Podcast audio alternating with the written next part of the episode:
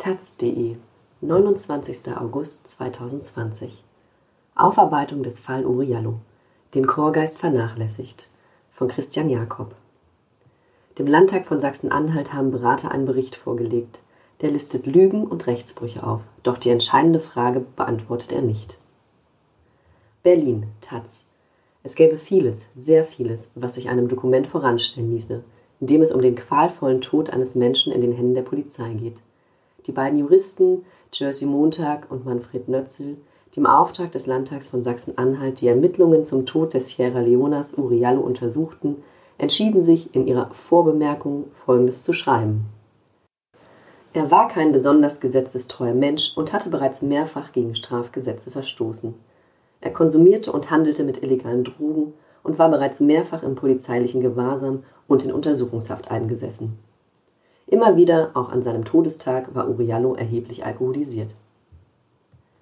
Es erscheint den Bahnjuristen also am allerwichtigsten daran zu erinnern, dass Jallo, der am 7. Januar 2005 an Händen und Füßen gefesselt in einer Zelle des Dessauer Polizeireviers verbrannte, ein Gesetzesbrecher war. Acht Monate hatten Montag lange Bundestagsabgeordneter der Grünen und Nötzel, einst Generalstaatsanwalt von München, sich mit dem Fall befasst. Ihren 303 Seiten dicken Bericht stellten sie am Freitag dem Rechtsausschuss des Landtags von Sachsen-Anhalt vor. Die wichtigsten Feststellungen lauten: Erstens, die Polizei hat im Umgang mit Jallo vielfach Rechtsbrüche begangen. Zweitens, die Justiz hat keine Fehler gemacht. Drittens, ein Staatsanwalt und die Justizministerin haben das Parlament in dem Fall belogen. Die Justiz war in dem Fall lange von einem Suizid ausgegangen. 2017 nahm die Staatsanwaltschaft Dessau jedoch Mordermittlungen auf, nachdem eine Sachverständige Hinweise darauf gefunden hatte, dass Jallo in dem Polizeirevier angezündet worden sein muss. Die Linke im Landtag von Sachsen-Anhalt hatte daraufhin einen förmlichen, öffentlich tagenden Untersuchungsausschuss in dem Fall beantragt, und zwar während das Mordermittlungsverfahren noch lief. Doch das hatte die regierende Kenia-Koalition abgelehnt und stattdessen Montag und Nötzel als Berater eingesetzt. Sie sollten den Rechtsausschuss des Landtags im Jallo-Fall unterstützen. Zur entscheidenden Frage, ob Jallo sich selbst angezündet hat oder verbrannt wurde, bietet der Bericht von Montag und Nötzel, welcher der Taz vorliegt, nichts Neues. Die Vielzahl von Indizien, die auf Mord hindeuten, widerlegen die beiden Autoren selbst nicht. Meist bewerten sie sie nicht einmal. Vieles sei zu lange her, heute nicht mehr zu klären, nicht eindeutig bewiesen, könne von den Ermittlungsbehörden so oder so ausgelegt werden. In Gewahrsamnahme wäre gar nicht nötig gewesen. Was den Umgang mit Jallo vor dem Brand angeht, sind die beiden Juristen entschiedener. Das gesamte Handeln der Polizei am 7. Januar 2005 sei fehlerbehaftet und rechtswidrig gewesen, sagte Montag am Freitag in Magdeburg. Wären diese Fehler unterblieben, dann wäre Uriallo mit allergrößter Wahrscheinlichkeit noch am Leben. Die beiden listen die Rechtsverstöße detailliert auf. Einer der Dessauer Polizisten hätte schon am Tag des Todes völlig unglaubhafte Angaben zu angeblichen Problemen bei der Personalienfeststellung Jallos gemacht, heißt es in dem Bericht.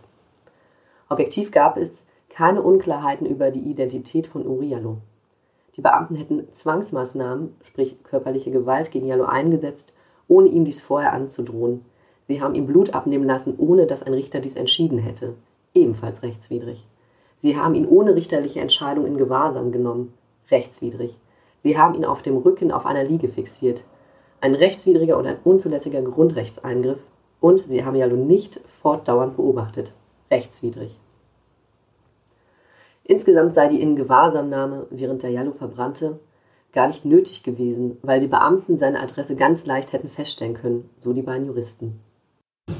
Wolle man nicht davon ausgehen, dass die Unklarheiten bei den Personalien nur vorgeschoben seien, um Jallo widerrechtlich in Gewahrsam zu halten, sind jedenfalls erhebliche Fehler in der Dienstausübung als ursächlich für die Freiheitsentziehung erkennbar, schreiben sie. Großes Rätsel Feuerzeug. Weit weniger Klarheit bietet ihr Bericht, was die juristische Aufarbeitung des Todes angeht. Eines der großen Rätsel dabei ist das Feuerzeug, das Jallo laut der Justiz benutzt haben soll, um sich selber anzuzünden. Es wurde erst mehrere Tage nach dem Brand in der Zelle gefunden.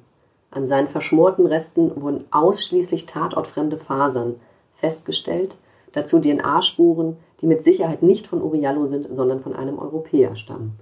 Darauf hatte die Nebenklage die Familie des Toten immer wieder hingewiesen. und daraus geschlossen, es sei ein fingiertes Beweisstück.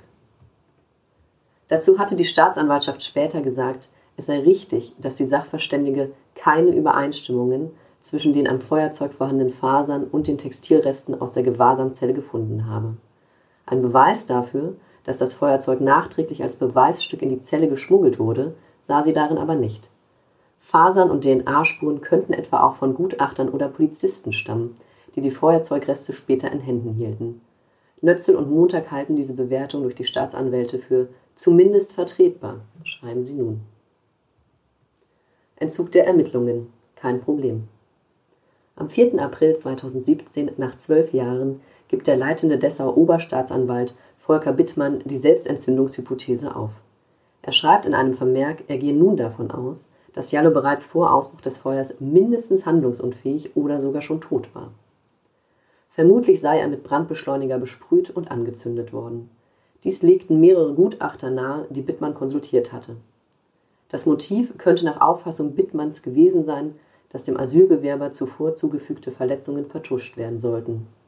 Bittmann benennt zwei konkrete Verdächtige aus den Reihen der Dessauer Polizei.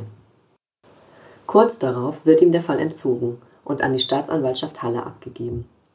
Dies sei in der medialen Berichterstattung sehr kritisch thematisiert worden, so Montag und Nötzel, und werde bis heute als An Eingriff dargestellt, der eine verfolgungseifrige Staatsanwaltschaft in Klammern Dessau-Rosslau und deren Leiter ausgebotet habe und an eine andere Staatsanwaltschaft Halle übertragen worden sei, die das Ermittlungsverfahren ohne weiteres umstandslos eingestellt habe.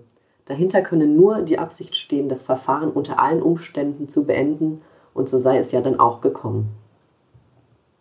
Doch diese Lesart sei sachlich und rechtlich unzutreffend und damit falsch, so die beiden Berater.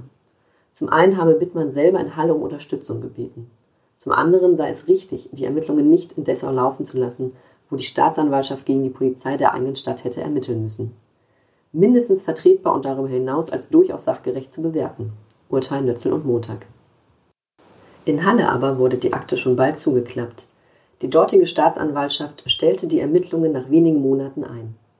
Wittmann habe die Ergebnisse der Gutachter eben anders interpretiert als sie, sagte eine Sprecherin der Staatsanwaltschaft Halle damals der Taz. Auch daran haben Nötzel und Montag nichts auszusetzen. Der zuständige Hallenser Staatsanwalt Weber habe bei seiner Bewertung sehr stark das Magdeburger Urteil herangezogen. Dabei handelt es sich um das zweite Verfahren gegen zwei Polizisten des Reviers. In dem 2013 beendeten Prozess hatten Sachverständige ausgesagt, dass Jallo den Brand selbst entzündet habe. Das sei außerordentlich bedeutend und darf keinesfalls übersehen werden, schreiben Nützen und Montag. Weber habe nachvollziehbar und völlig richtig die Lage bewertet. Die Frage nach dem Motiv des Brandes. Vor allem während des ersten Gerichtsverfahrens in Dessau ab 2007 hatten Polizisten offensichtlich gelogen. Darauf hatte vor allem der damalige Richter Manfred Steinhoff hingewiesen. Die Polizisten später, im Lichte der neuen Gutachten, erneut zu der Sache vernehmen, halten Montag und Nötzl für sinnlos. Es gibt keinerlei Anhaltspunkte, die den Schluss zulassen, dass neuerliche Vernehmungen zu neuen Erkenntnissen führen würden. Zu den vielfach kritisierten Mängeln bei der Spurensicherung schreiben die beiden, es lasse sich heute nicht mehr aufklären, ob mangelhafte Tatortarbeit die Aufklärung des Falls tatsächlich verhindert hat. Ebenso sei unklar, ob bessere Ermittlungsmethoden zu weitergehenden Erkenntnissen geführt hätten. Lange stand die Frage im Raum, warum Polizisten überhaupt einen Brand in der Zelle hätten legen sollen. 2018 legte die Initiative Gedenken an Uriallo ein medizinisches Gutachten vor, das belegte, dass Jallo kurz vor seinem Tod schwer am Schädel verletzt wurde. Die Verletzungen könnten theoretisch ein Motiv gewesen sein, ihn nachträglich zu ermorden, schreiben dazu Montag und Nötzel. Selbst wenn man mit dem Gutachten davon ausgehe, dass Jallo sich diese Verletzung nicht selbst beigebracht haben kann, also in Polizeigewahrsam so heftig geschlagen wurde, dass ihm solche Verletzungen beigebracht worden sind, wäre diese gefährliche Körperverletzung etc. verjährt. Es gäbe heute keine Möglichkeiten, diese Verletzungen einzelnen Polizeibeamten zuzuordnen und damit auch nicht einzelnen Beamten gegenüber den Vorwurf eines Verdeckungsmordes zu erheben. Das heißt allerdings nicht, dass ein neues Verfahren ausgeschlossen sei. Mord verjähre nicht. Insofern sei es auch zukünftig möglich, Ermittlungen gegen konkret zu benennende Beschuldigte aufzunehmen. Praktisch ist dies nach Überzeugung von Montag und Nötzel aber nur noch im Falle eines glaubwürdigen Geständnisses oder einer neuen glaubwürdigen Aussage eines Zeugen eines möglichen Mordes an Uriallo möglich. Täterversionen übernommen. Insgesamt bleibt der Bericht von Montag und Nötzel uneindeutig. Ihr Befund höchst unbefriedigend. Dass alle Strafverfahren eingestellt wurden, sei nicht notwendigerweise auf Ermittlungsfehler oder einen Unwillen zur Verfolgung eines Verbrechens zurückzuführen.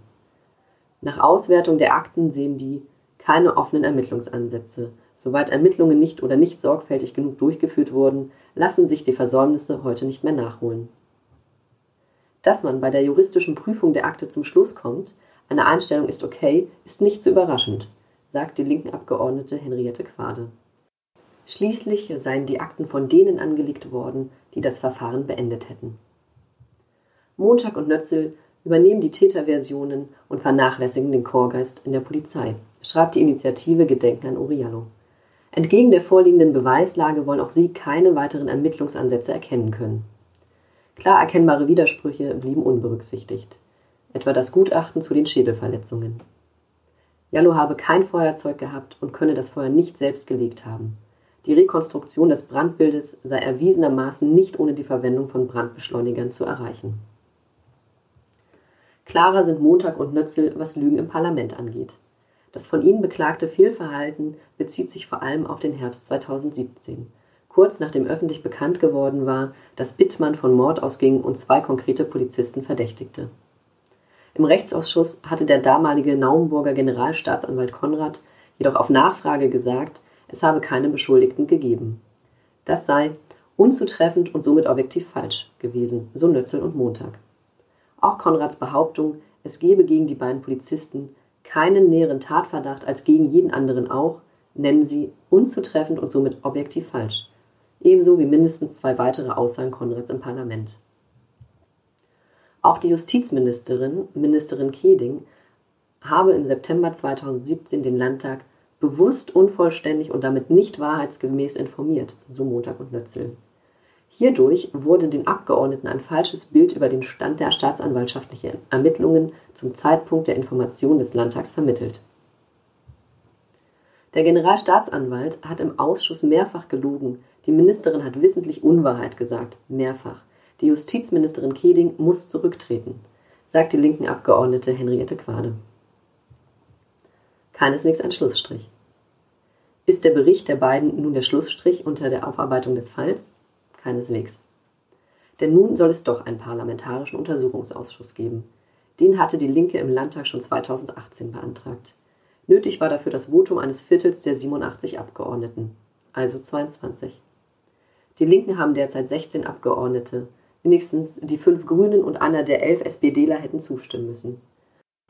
Doch beide sind Teil der Regierungskoalition und hätten sich dagegen entschieden, wohl aus Rücksicht auf den Koalitionspartner CDU, der strikt gegen einen solchen Ausschuss war. Ein Ausschuss hätte der Reihe nach alle Zeugen vorladen und somit die Widersprüche der zurückliegenden Gerichtsverfahren für die Öffentlichkeit noch einmal nachvollziehbar machen können. Die Naumburger Staatsanwaltschaft hätte während der laufenden Arbeit eines solches, solchen Ausschusses das Verfahren kaum einstellen können. Die Kenia-Koalition aber setzte Montag und Nötzel als Berater ein die bekamen ausdrücklich auch das Recht, mit allen Beteiligten vertrauliche Gespräche zu führen. Sie wollten mit sieben JustizbeamtInnen sprechen, darunter wohl mindestens drei StaatsanwältInnen. Im Juli 2020 aber lehnte das Justizministerium in Magdeburg die unbeaufsichtigte, vertrauliche Befragung der StaatsanwältInnen durch Montag und Nötzel als verfassungswidrig ab. Zulässig sei sie nur innerhalb von Sitzungen des Rechtsausschusses. Der SPD-Fraktionssprecher Martin Krems-Möbeck nannte dies damals äußerst irritierend. Das Fragerecht für Montag und Nütze sei der klare politische Wille des Landtags. Die Arbeit der beiden mache gar keinen Sinn, wenn sie nicht die Möglichkeit haben, diese Gespräche zu führen. Wir waren geschockt, als wir gehört haben, dass sich die Justizbediensteten nicht äußern werden, sagt Kremsmöbeck jetzt. Das sei ein erhebliches Manko und daran sei zu sehen, dass die Arbeit der Berater nicht ausreicht.